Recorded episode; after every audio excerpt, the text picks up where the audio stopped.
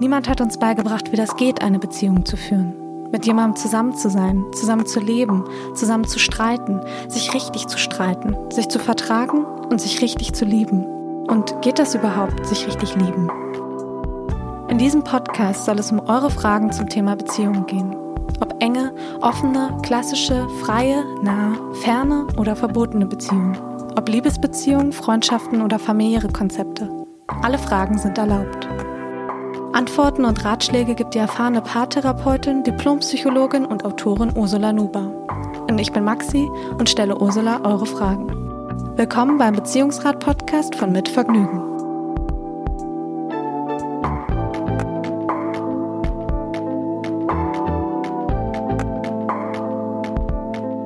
Hallo Ursula, ich hoffe, dir geht's gut. Schön, dass wir uns wieder hören. Hallo Maxi. Ja, mir geht's gut. Alles im grünen Bereich, wenn man so sagt. Wunderbar. Ich hoffe bei dir auch. bei mir ist auch alles im grünen Bereich, aber ist doch wunderbar. Also ich freue mich, dass wir uns heute wieder hören. Uns hat eine Frage erreicht.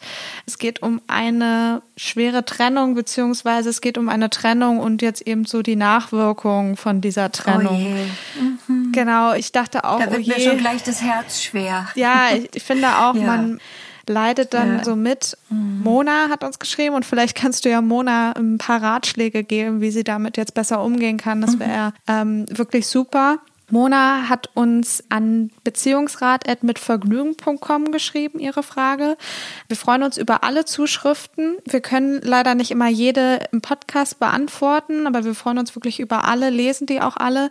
Ich glaube, Ursula, du hast mir das noch vor der Aufnahme gesagt, du würdest dich auch mal freuen, wenn uns Männer schreiben. Ja, ja, ja, ja.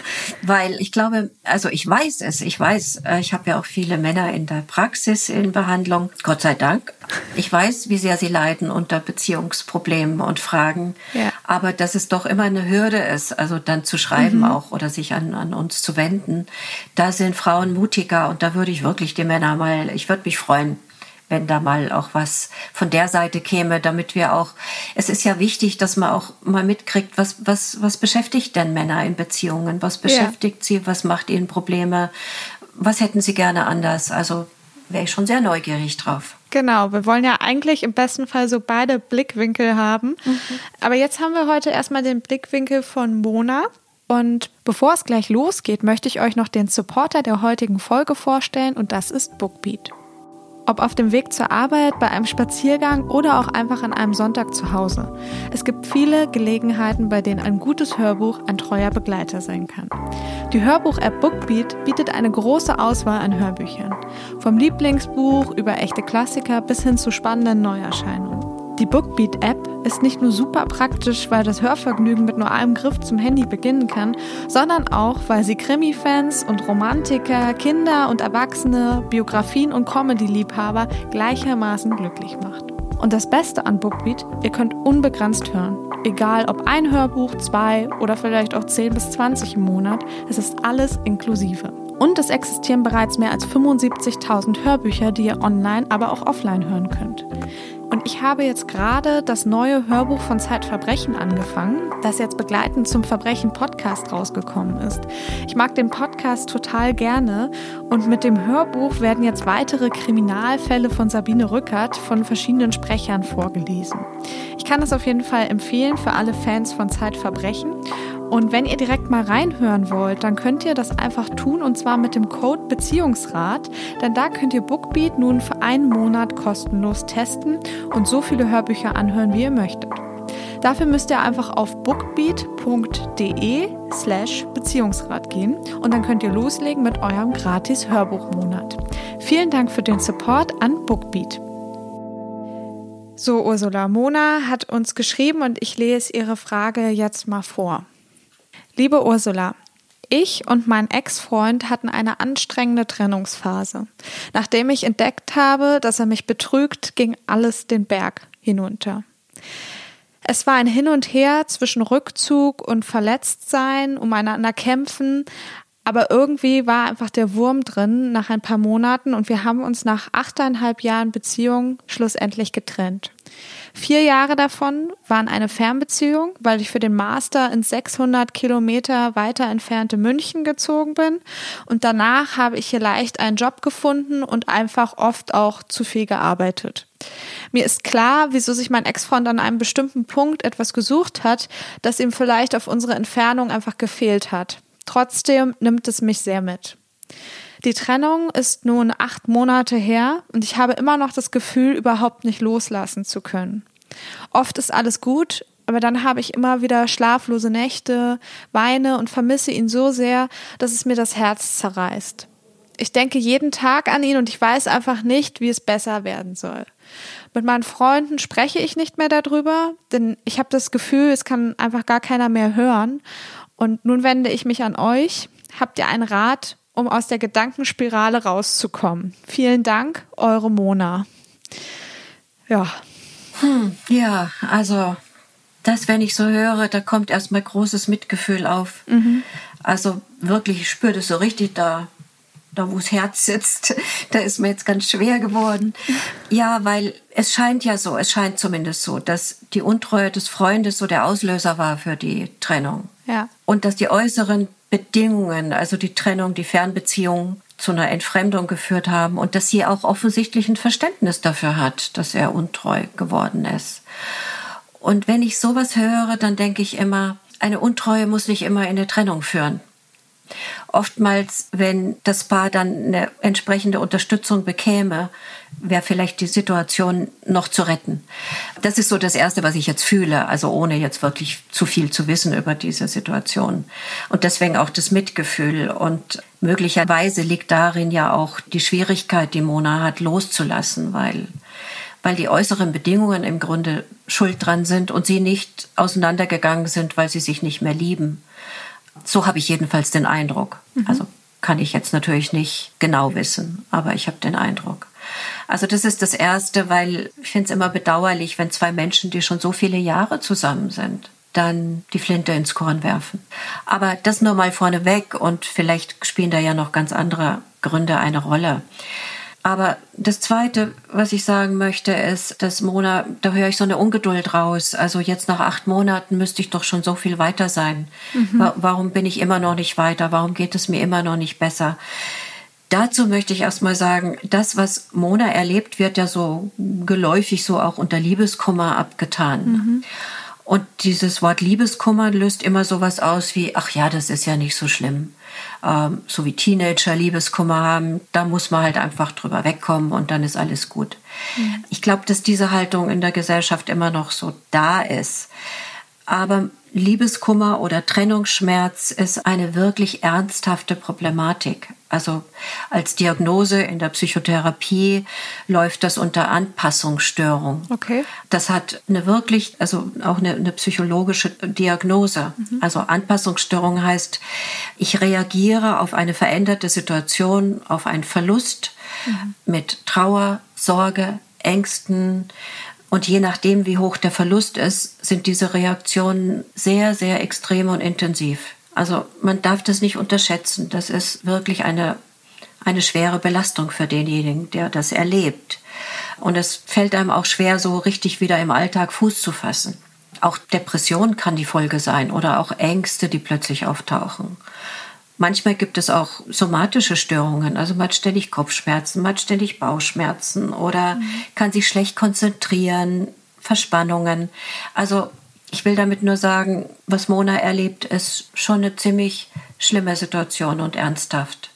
Und wenn ihre Umwelt sagt, na ja, sie kann das nicht mehr hören, wenn sie es ihren Freundinnen und Freunden nicht mehr erzählt, dann schließe ich daraus, dass die Umwelt eigentlich denkt, na ja, also Liebeskummer ist doch nicht so schlimm, man muss doch da irgendwann drüber weg sein.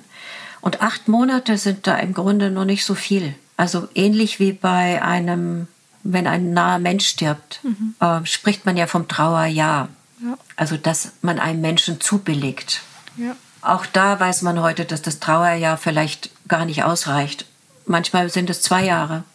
Manchmal vielleicht dauert es irgendwie auch drei Jahre. Also ich bin da jemand, ich sage, da gibt es keine genauen Angaben, mhm. aber acht Monate, da ist Mona noch wirklich mittendrin. Ja.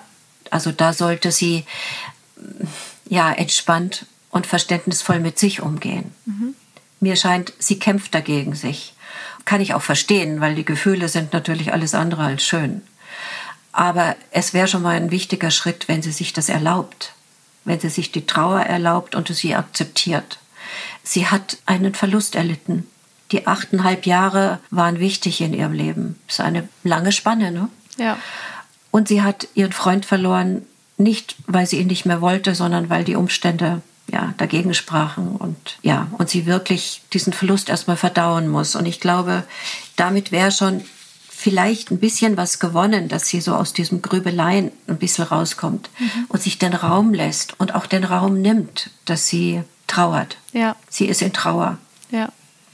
Ich habe die Erfahrung gemacht, wenn Menschen sich das erlauben, manchmal sage ich auch zu Klienten und Klientinnen, legen Sie sich irgendwas in die Tasche oder nehmen Sie was, was Sie immer mit sich führen, zum Beispiel einen Stein oder irgendwas, was gut in der Hand liegt. Mhm. Und wenn es Ihnen wieder schlecht geht, nehmen Sie diesen Stein zum Beispiel in die Hand und erinnern Sie sich, ich bin in Trauer. Mhm. Das gibt Entlastung, auch wenn das jetzt erstmal ein bisschen schräg klingt, aber es gibt Entlastung. Ich finde, das klingt gar nicht so schräg. Ja? Ja. Okay. Ja. Also das würde ich als erstes mal raten, dass Sie Ihre Situation dass sie nicht die Erwartung der Umwelt übernimmt und sagt, ich muss jetzt endlich mal da fertig werden und rauskommen. Weil jede Anpassungsstörung und jeder Verlust, der zu dieser Anpassungsstörung führt, verläuft in der Regel in Phasen. Auch wenn man jemanden durch Tod verliert, geht man meist durch diese Phasen. Also erstmal will man es irgendwie nicht wahrhaben und ignoriert vielleicht auch, was passiert ist und tut so, als ob es nicht so viel ausmacht. Aber in der zweiten Phase kommt dann die Trauer und das Gefühlschaos. Und die ist völlig normal, diese zweite Phase. Die muss auch sein. In dieser Phase muss man die Gefühle zulassen und nicht unterdrücken und wegschieben. Mhm. Und wenn man durch diese Phase geht und sie sich zugesteht, dann erst kann man sich neu orientieren. Dann erst kann man verarbeiten und vielleicht langsam in eine, ein Gefühl kommen, ja, ich krieg Abstand zu dem Partner, ich krieg wieder mein eigenes Leben zurück, ich gewinne das Leben zurück. Aber das geht erst, wenn man diese Trauerphase wirklich durchstanden hat. Mhm. Da gibt's leider keine Abkürzung. Ich glaube, wir wollen alle solche Sachen abkürzen, aber sie lassen sich nicht abkürzen. Mhm. Also wenn Mona sagt, sie will da wieder rauskommen, dann ist sie nach meiner Meinung noch in der Trauerphase, in dieser zweiten wichtigen Phase. Die muss sie durchstehen. Und dann kann sie sich neu orientieren, wie gesagt. Und vielleicht eben auch, was du meintest, sich jetzt wirklich nochmal bewusst machen, jetzt ist diese Phase und das ist total okay, dass ich jetzt trauer und das zulassen. Wahrscheinlich, das ist jetzt aber nur eine Vermutung, das frage ich dich jetzt, ist es dann, wenn sie es zulässt, geht es wahrscheinlich am Ende auch ein Stück weit schneller, weil sie sich jetzt reinstürzt und das nicht immer verdrängt und mit sich rumschleppt. Das ist genau richtig. Also mhm. äh, ob es so schnell geht, wie sie sich wünscht, das glaube ich nicht. Aber wenn sie die Trauerphase nicht akzeptiert, ja. dann bleibt sie da drin hängen und es kommt immer wieder, es kommt immer wieder, sie verlängert sich. Also diese Phase verlängert sich dann. Mhm. Das ist vollkommen richtig, genau. Ja. Und in dieser Phase geht es ja auch darum, also nicht nur die Gefühle zuzulassen, sondern auch zu überlegen, was habe ich denn genau verloren, um was ja, was ist es denn, was mich da so hält, was mich da so traurig macht? Denn häufig ist es ja so, dass man dann in so einer Phase gar nicht mehr so realistisch denkt. Also zum Beispiel auch den Partner idealisiert. Mhm. Also Idealisierung läuft immer in dieser, oder fast immer würde ich sagen, in dieser Phase des Verlustes. Und dann ist der andere der Tollste, der Beste und man hat so viel Gutes verloren. Das stimmt auch meist. Aber was aus dem Auge gerät ist, hm, stimmt das denn? Also gab es denn vielleicht für Mona auch Situationen, die ihr nicht gefallen haben? Gab es vielleicht für Mona auch etwas, was sie an ihrem Partner hm, bemängelt oder gestört hat oder worunter sie gelitten hat? Das sollte sie auch in der Phase immer mal wieder in, in den Blick nehmen und nicht zu sehr ihn aufs Podest stellen. Mhm. Das ist wichtig. Und was mir noch so aufgefallen ist, weil sie schreibt, sie ist ja wegen Studium nach München gegangen und sie hat dort auch gleich einen Job gekriegt. Und sie hat mhm. viel gearbeitet und ich höre das so raus, sie hat es auch gerne gemacht. Und dann höre ich da so raus, sie macht sich einen Vorwurf. Mhm. Ich habe mich nicht genug um die Beziehung gekümmert. Ich bin schuld, dass er fremdgegangen ist. Ich hätte mich mehr um ihn kümmern müssen. Und da habe ich so die Befürchtung, dass sie sich da in so Schuldgefühle hineindenkt und eigentlich vergisst, Verständnis auch für sich zu haben, für ihre Situation. Sie hatte doch gute Gründe, sich so zu entscheiden. Ich sage es jetzt mal ganz plakativ, wenn die Beziehung wirklich auf Platz 1 gestanden hätte für sie, dann hätte sie vielleicht doch noch mal genauer überlegt, ähm, ob sie in München den Job annimmt mhm. oder einen Kompromiss mit ihm erarbeitet oder wie auch immer. Aber sie hat sich so entschieden und da denke ich, sie sollte wirklich sich erlauben, darüber nachzudenken, was ihre guten Gründe dafür waren, dass sie das getan hat und dafür auch Verständnis zu entwickeln und sich nicht in so Schuldgefühle hineinzudenken. Ich bin schuld, dass die Beziehung gescheitert ist, weil ich so, was weiß ich, egoistisch war oder wie auch immer. Ja. Das war sie nicht, sondern sie hat das für wichtig gehalten für ihr Leben, so vermute ich, dass sie diesen Weg geht. Und da könnte sie vielleicht ein Stück für sich eine Entlastung finden, wenn sie sich das erlaubt, mhm. in diese Richtung zu denken. Mhm. Ich glaube, viele Menschen sind heutzutage in dieser schwierigen Situation zwischen eigenen Interessen und Beziehungsinteressen zu entscheiden. Mhm. Und ich sehe es immer noch, dass wir Frauen, sag ich mal, oder Frauen häufiger dazu neigen, die eigenen Interessen dann doch zurückzustellen und eher kompromissbereit zu sein. Wenn es aber um so große Entscheidungen geht wie, was mache ich beruflich, was macht mir Freude, wo will ich hin, kann es durchaus sein, dass die Beziehung nicht an erster Stelle steht. Und wenn der Partner dann nicht mitgeht, dann kann es sein, dass man eine Entscheidung treffen muss. Und vielleicht hat ja Mona schon unbewusst eine Entscheidung getroffen, bevor er untreu wurde, sag ich mal, mhm. und hat dadurch auch sehr eigenständig gehandelt und in ihrem Sinne gehandelt. Klingt jetzt vielleicht schräg in Monas Ohren, kann ich mir vorstellen, wenn man so in der Trauer ist, aber es wäre ein Gedanke, der wichtig ist, wenn sie nach einer Entlastung und Entspannung fragt und fragt, wie sie aus der Grübelfalle rauskommt. Mhm. Das wäre sozusagen eine kleine Ausfahrt aus der Grübelfalle, dass sie mal die Perspektive wechselt und über sich nachdenkt und über das, was sie für in ihrem Leben will.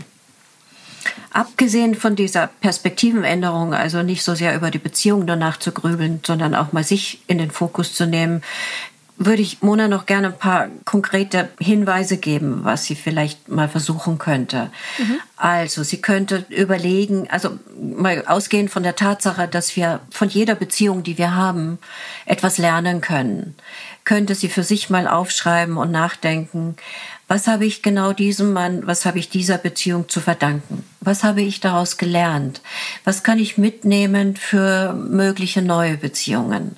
Also das wäre mal so ein ganz wichtiger Gedanke. Dann könnte sie mal versuchen, dem Freund einen Brief zu schreiben, dem ehemaligen Freund einen Brief zu schreiben und sich alles von der Seele zu schreiben. Also wie sehr sie ihn vermisst, wie weh das tut, was sie ihm aber auch vielleicht übel nimmt oder was sie sich von ihm gewünscht hätte, was sie nicht bekommen hat oder wie groß der Schmerz war, als er untreu war. Also einfach mal alles von der Seele schreiben. Mhm. Aber diesen Brief bitte nicht abschicken.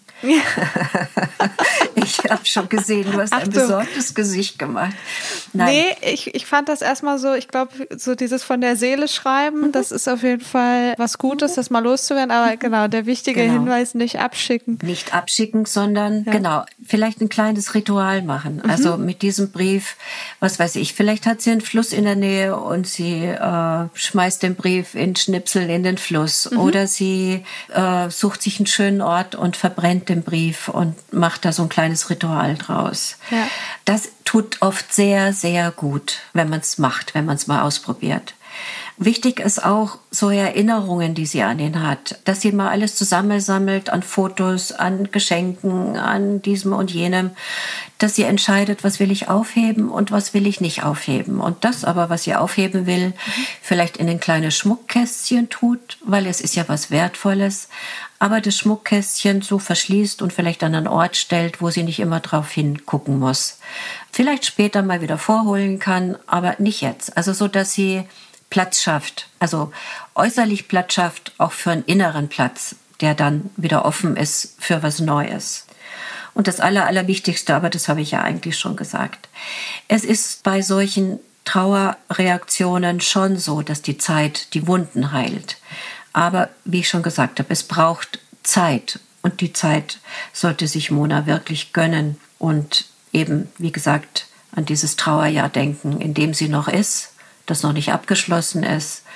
Aber dann hat sie eine Perspektive und sagt, es darf noch dauern, aber es wird enden.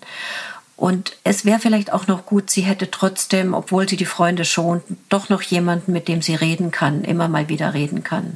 Mhm. Mal die Freunde sortieren und sagen, wer hält es denn vielleicht doch aus, dass ich ab und zu mal drüber rede? Mhm. Denn es gibt Menschen, die das aushalten können. Ja, hoffentlich. Oder gute Freundinnen und Freunde, die tun das.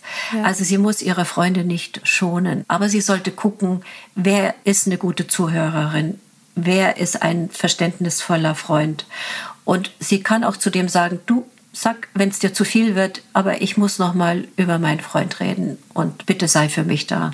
Mhm. Sie sollte da nicht zu rücksichtsvoll sein. Ja, ich finde es eigentlich auch immer so ganz schön, wenn man eben mit diesen Freunden, mit denen man diese Probleme ähm, bespricht, sich dann eben manchmal einfach wirklich nur zum Quatschen, zum Kaffee verabredet und ganz ja. klar ist, okay, wir wollen heute nur reden und dann vielleicht die Woche drauf guckt man nochmal zusammen Film oder irgendwas anderes. Aber also ich empfinde das persönlich so, dass es immer ganz schön ist, wenn man so eine Mischung hat an, man hört sich natürlich zu genau. und berät ja. und das ist auch total wichtig, aber dass man dann auch gemeinsam trotzdem wieder was unternimmt. Genau. Und das ist vielleicht auch wichtig, auch in so einem Gespräch, wo man in Anspruch nimmt, den anderen als Zuhörer, Zuhörerin, dass man sagt, so, jetzt habe ich aber genug von mir geredet, ich will jetzt unbedingt noch was von dir erfahren. Mhm. Also, dass die Balance auch ein bisschen gewahrt ist. Ja. Aber es ist wichtig, dass man auch mal, ich sage jetzt mal, klagen darf ja. und sich die Klage von der Seele reden darf. Ja. Das ist ganz wichtig. Ja, finde ich einen guten Hinweis von dir, dass man die, die Balance in den Freundschaften dann wahrt, ja. dass man nicht nur nimmt, sondern auch gemeinsam was Positives teilt. Ja. Ja.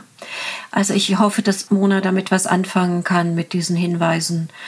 Und ich hoffe, dass ihr Trauerjahr dann doch vielleicht nach einem Jahr zu Ende geht. Ja. Langsam zu Ende geht. Ja, Mona, wir wünschen ganz viel Glück und ja, so Durchhaltevermögen. Und ich, ich muss aber auch sagen, also diese Handlungsempfehlung, die du da gegeben hast, vielleicht kannst du ja ein, zwei Sachen ausprobieren und vielleicht hilft das ja weiter. Tja, das hoffe ich auch. Alles Gute, Mona. Alles Gute und Ursula, vielen Dank. Wir hören uns bei der nächsten Folge und bis dahin wünsche ich dir auch alles Gute. Ja, ich wünsche das auch und pass wirklich gut auf dich auf in diesen Zeiten. Du auch bitte. Bis ganz Mach bald. Ich. Bis demnächst. Tschüss. Tschüss. Das war der Beziehungsrat von Mitvergnügen. Wenn euch der Podcast gefallen hat, freuen wir uns über Bewertungen und Kommentare und natürlich, wenn ihr den Beziehungsrat weiterempfehlt. Wenn ihr selbst Fragen rund um Beziehungen habt, dann schreibt uns an beziehungsrat.mitvergnügen.com. Bis bald.